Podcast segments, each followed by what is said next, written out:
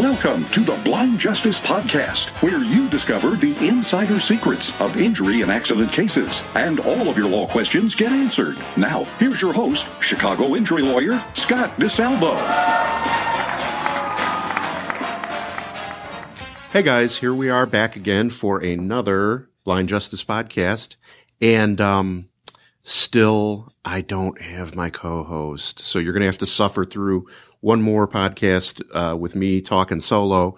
Um, but you know, I want to make sure it's somebody who is going to be dependable, who is like into it, really wants to do it, isn't just doing it for the box, and and you know that I have good chemistry with. So I think the only thing worse than inflicting um, uh, me on you would be to inflict me and somebody that I'm not getting along with or something like that. I don't know. Anyway, you know, I want it. Uh, the key for me is like a lot of this stuff is dry and boring. And when I was thinking about starting a podcast, the last thing I wanted to do was start a podcast that was dry and boring. Like who wants to listen to a lawyer talk for three minutes, let, you know, let alone 20 minutes or 15 minutes on a topic that I get jazzed about. But if it's not giving you good information and it's not entertaining you while you listen, nobody's going to listen, right? And if nobody listens, that defeats the point. Like, to me, getting the information out to people is so important because the truth is a lot of this stuff about injury cases, it's basic stuff that either makes the case or breaks the case, but it's basic stuff that unless you're in this business, there's no way for you to know, right? And we don't want you to learn it when you're in a case and then your case gets screwed up. You know, I, would rather have people have this information up front because God knows insurance companies have lawyers on their staff you know, from day one on these claims. They've got like checklists on how to screw people's cases up. So you, you know, you deserve this information too. Um, if you, if you have a case, you should talk to a lawyer though, because every case is different. So anyway, um, you know, today's topic, I want to talk to you about nursing home cases. Um, but, um, the reason why is, you know, I've got some nursing home cases in my office and, um, a buddy of mine, good friend, fantastic trial lawyer. Um, he's licensed in Indiana and Illinois. I don't want to give you his name yet because I want to try and get him on the podcast and interview him about his trial, you know, how it went.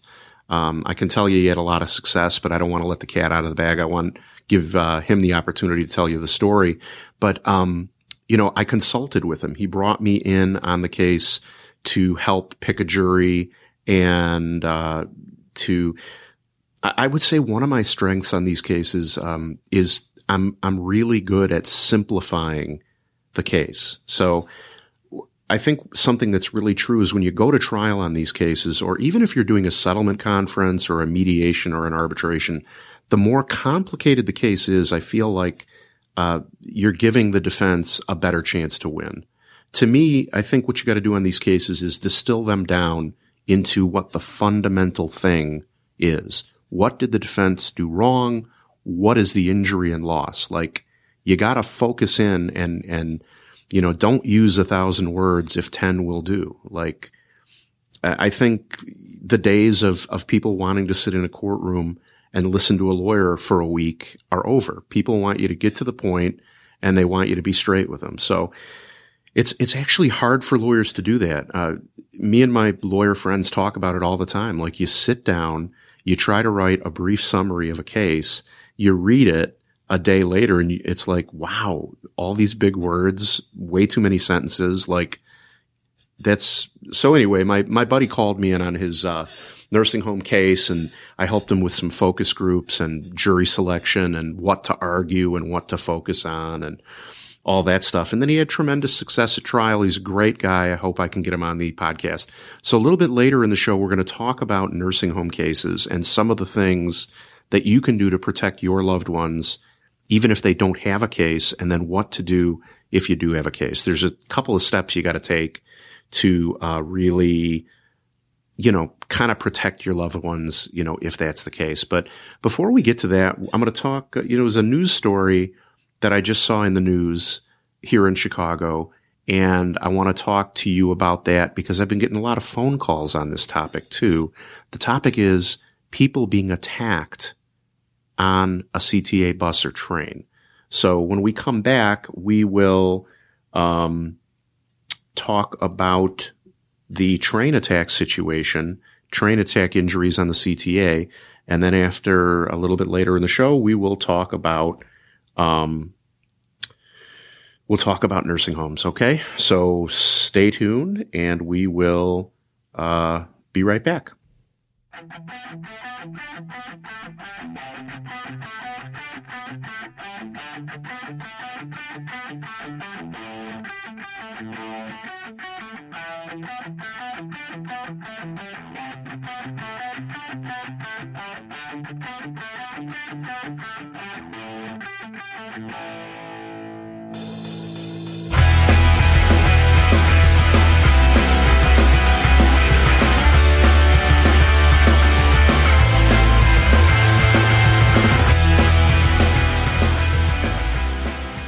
Hey guys, welcome back. So, uh, first thing I want to address with you is the um, this attack on a train. So, the headline is "College Student Says She Was Attacked on Train While Witnesses Watched," and this is from uh, NBC.com. A 19 year old college student in Chicago was returning home from a morning class Thursday when she said she was attacked by two people on a Chicago Blue Line train, all while witnesses sat and watched. Um, the reason I'm bringing this up is because, you know, there was a, uh, I think a couple of weeks ago, there was that situation where that bartender, uh, also got attacked, uh, outside the 7-Eleven and then got run over by a cab and people passed by and like went through his pockets. Um, and then he got run over a cab and died. But, you know, the other reason why I want to talk about, uh, this is because, you know, I have gotten, I kid you not, four or five phone calls in the last month or so from people who call me and say, I was physically attacked by somebody on the CTA train. They attacked me. They stole my bag and beat me up, or they beat me up and went through my pockets. And nobody on the train helped me. Nobody on the train did anything. And the CTA didn't do anything. And what, what do I have recourse against the CTA? And so it's, I think it's a really interesting question. Um, here's how that law works. If you have, um, you know, if the owner of a property has reason to believe that, um, their, their property is dangerous and there's been a lot of attacks in a particular area, then you may be able to maintain a negligence claim against them for not taking steps to protect the the the people, right?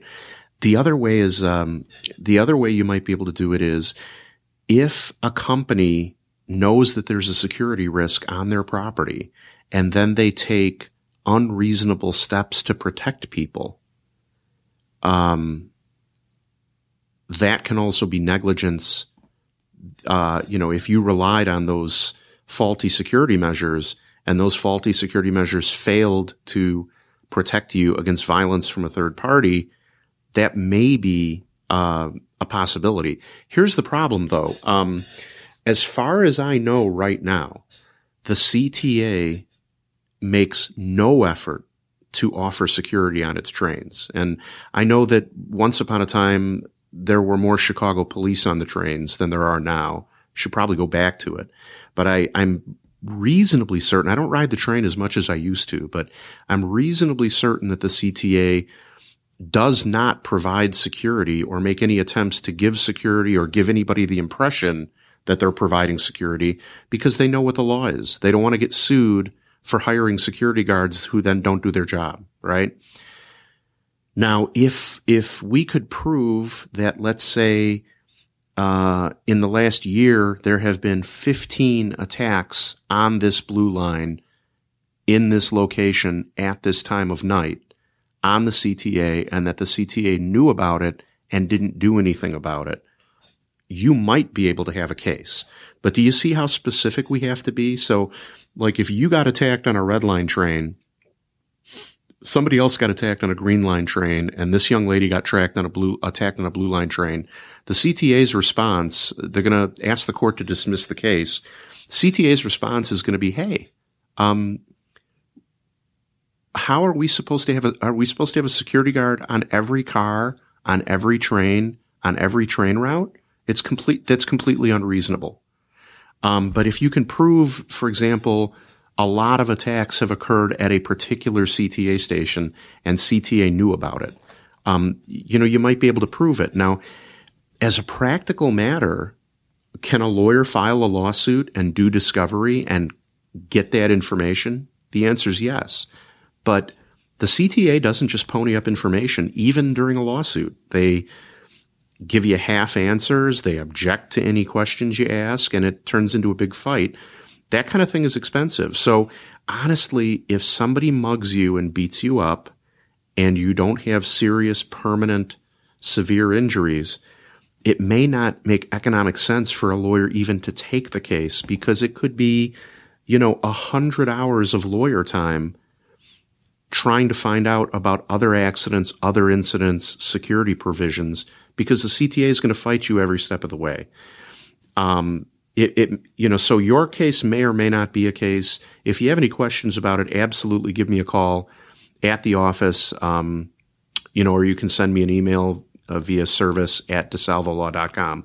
If you have a question you'd like to have answered on the podcast, absolutely send me an email with a podcast question in the subject line and then ask your question and I will answer it right here on this very podcast. So, um,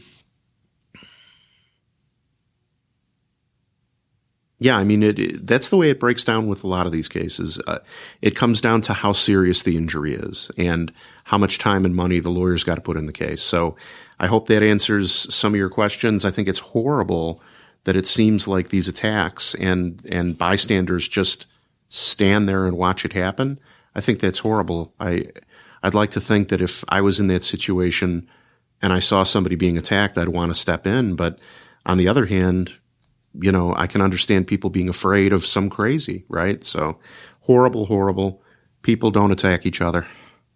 Um, so after the break, we'll talk about nursing home abuse cases and we'll talk about uh, the ways you can protect your loved ones if they're in a nursing home and what to do if you suspect abuse, neglect, or injury at a nursing home. So hang out and we'll be right back.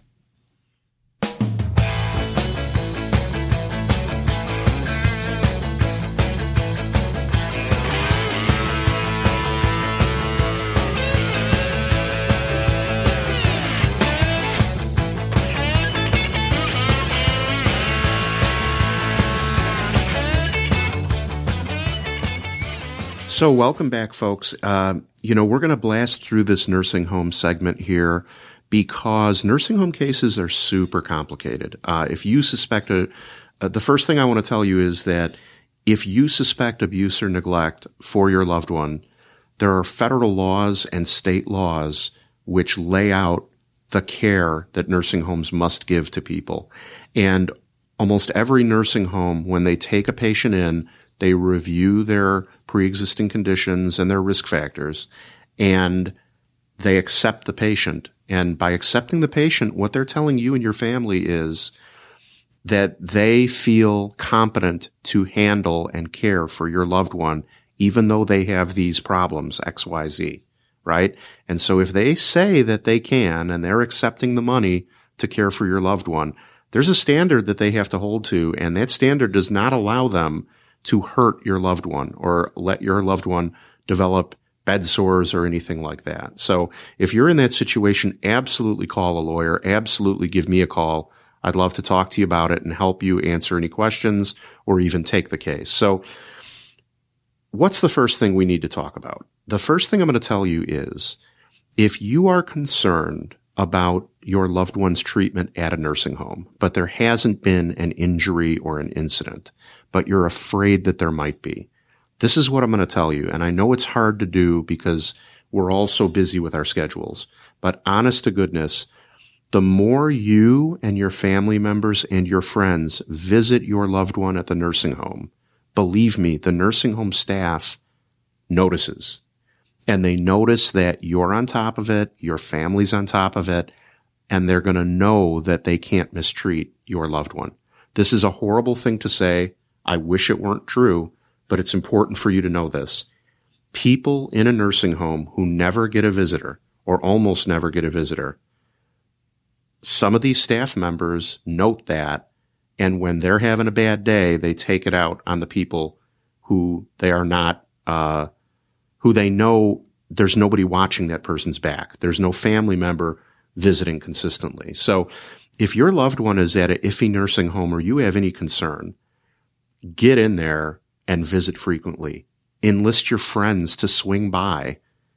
Like, look, if you could get three or four friends to visit your mother or father for five minutes once a month, and then you go in there once a week or once every other week, that means they're going to have like what, uh, four plus three, seven to 10 visitors a month.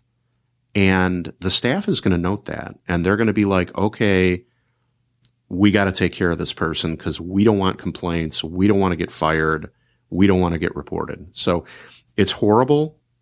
We want to say that everybody uh, is going to get good care, but it's true that the squeaky wheel gets the grease. Now, I'm not telling you to go to the nursing home and raise hell, right? I, I'm I'm not saying that. Like you, I'm definitely a fan of you get more flies with honey than you do with vinegar. So I always advocate being respectful at the nursing home, being respectful of the staff, but just them knowing that you're there and asking questions respectfully or addressing things with the staff respectfully, they're going to like you better and they're going to treat your loved one better. It's really true. I wish it weren't get in there and see them. If you see something, report it. Okay. That's like your best move, right? Now, the next thing I want to talk to you is if, God forbid, there's a problem with your loved one, you go in there, they're not responsive. They look like they're not eating or drinking. You move them and they have a bed sore on their heels or their lower back in their butt area or anywhere else, or they have bruising um, you know, there have been circumstances where residents, you know, the the staff at a nursing home, they get a belligerent older person and they'll punch them. You know, they, and that's inexcusable. So if you're seeing weird bruising or anything like that, or if you get a call from the nursing home and they say, "Oh, well, she fell or he fell," red flag. Look, they they know they're dealing with people who have mobility problems. It is their job to ensure your loved one is not falling. So if any of that kind of thing happens, there's two things you got to do. Actually, three. But let, us talk about them in order. The first thing you need to do, if you are seeing abuse or neglect or a real injury, like a bed sore, like a broken bone, God forbid an infection, or, you know, the worst outcome, your loved one passes away. Anything like that you must call the Illinois Department of Public Health. You can get on their website. Um, darn it, I meant to bring my uh, uh, the phone number here, but you can you can call the Illinois Department of Public Health, or you can go to the Illinois Department of Public Health's phone uh, website and get their phone number, and literally you report that that nursing home.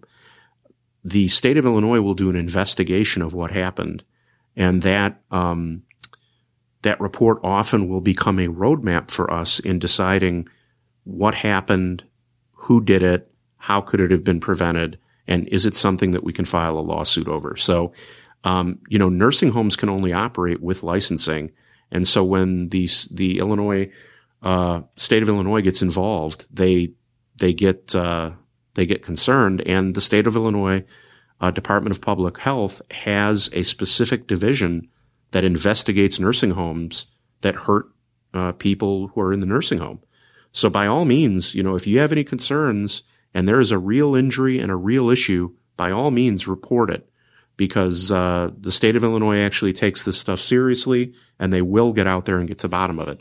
Now, if you take that step, if you take that step, I would encourage you to consider moving your loved one to a different nursing home because again, um, it, it's human nature. You know, you catch more flies with honey than you do with vinegar. If you report that nursing home and there's some bad people working there, you don't want your loved one to, to have it taken out on them, right? You don't want the staff at the nursing, oh, those SOBs reported us. Well, I'll, I'll show them.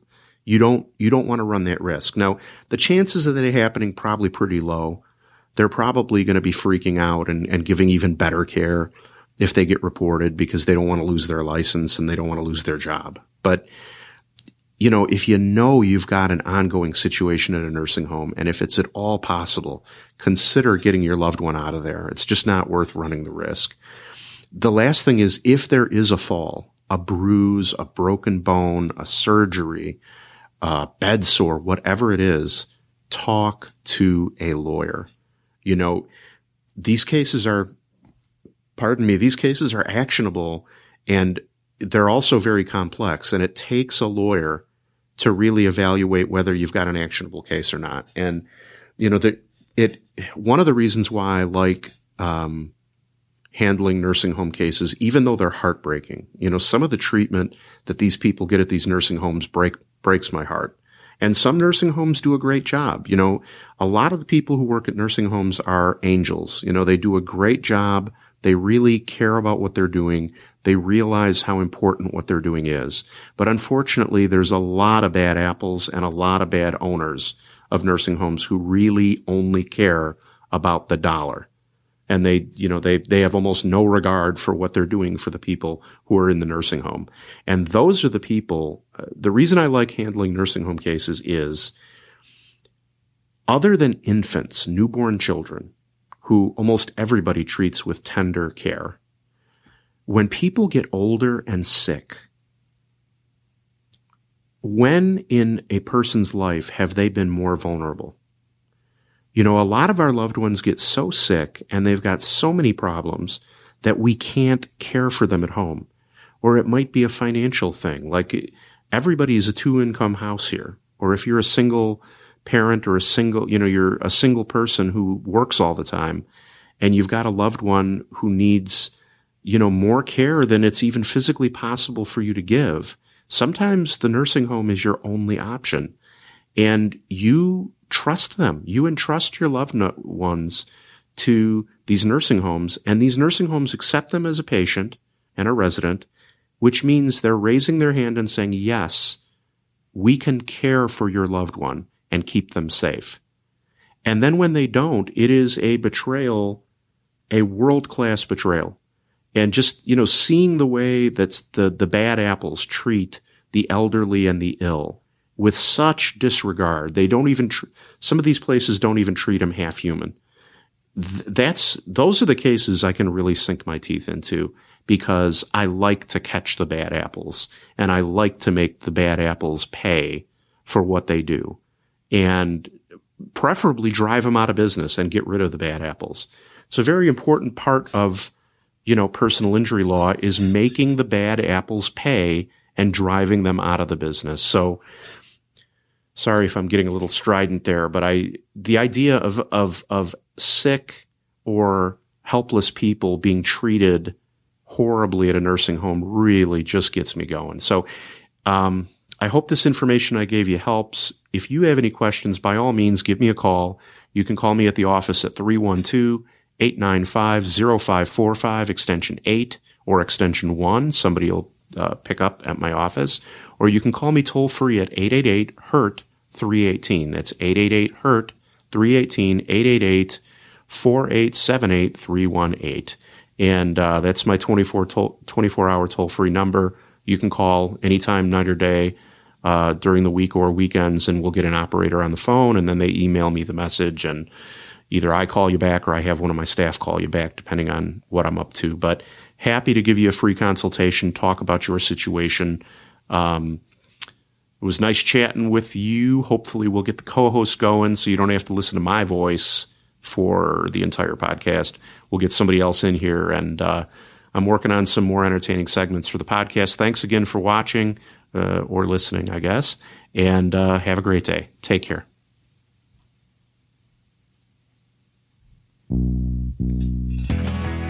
Thanks for listening. I truly hope that the information in the podcast helps you no matter the situation you find yourself in.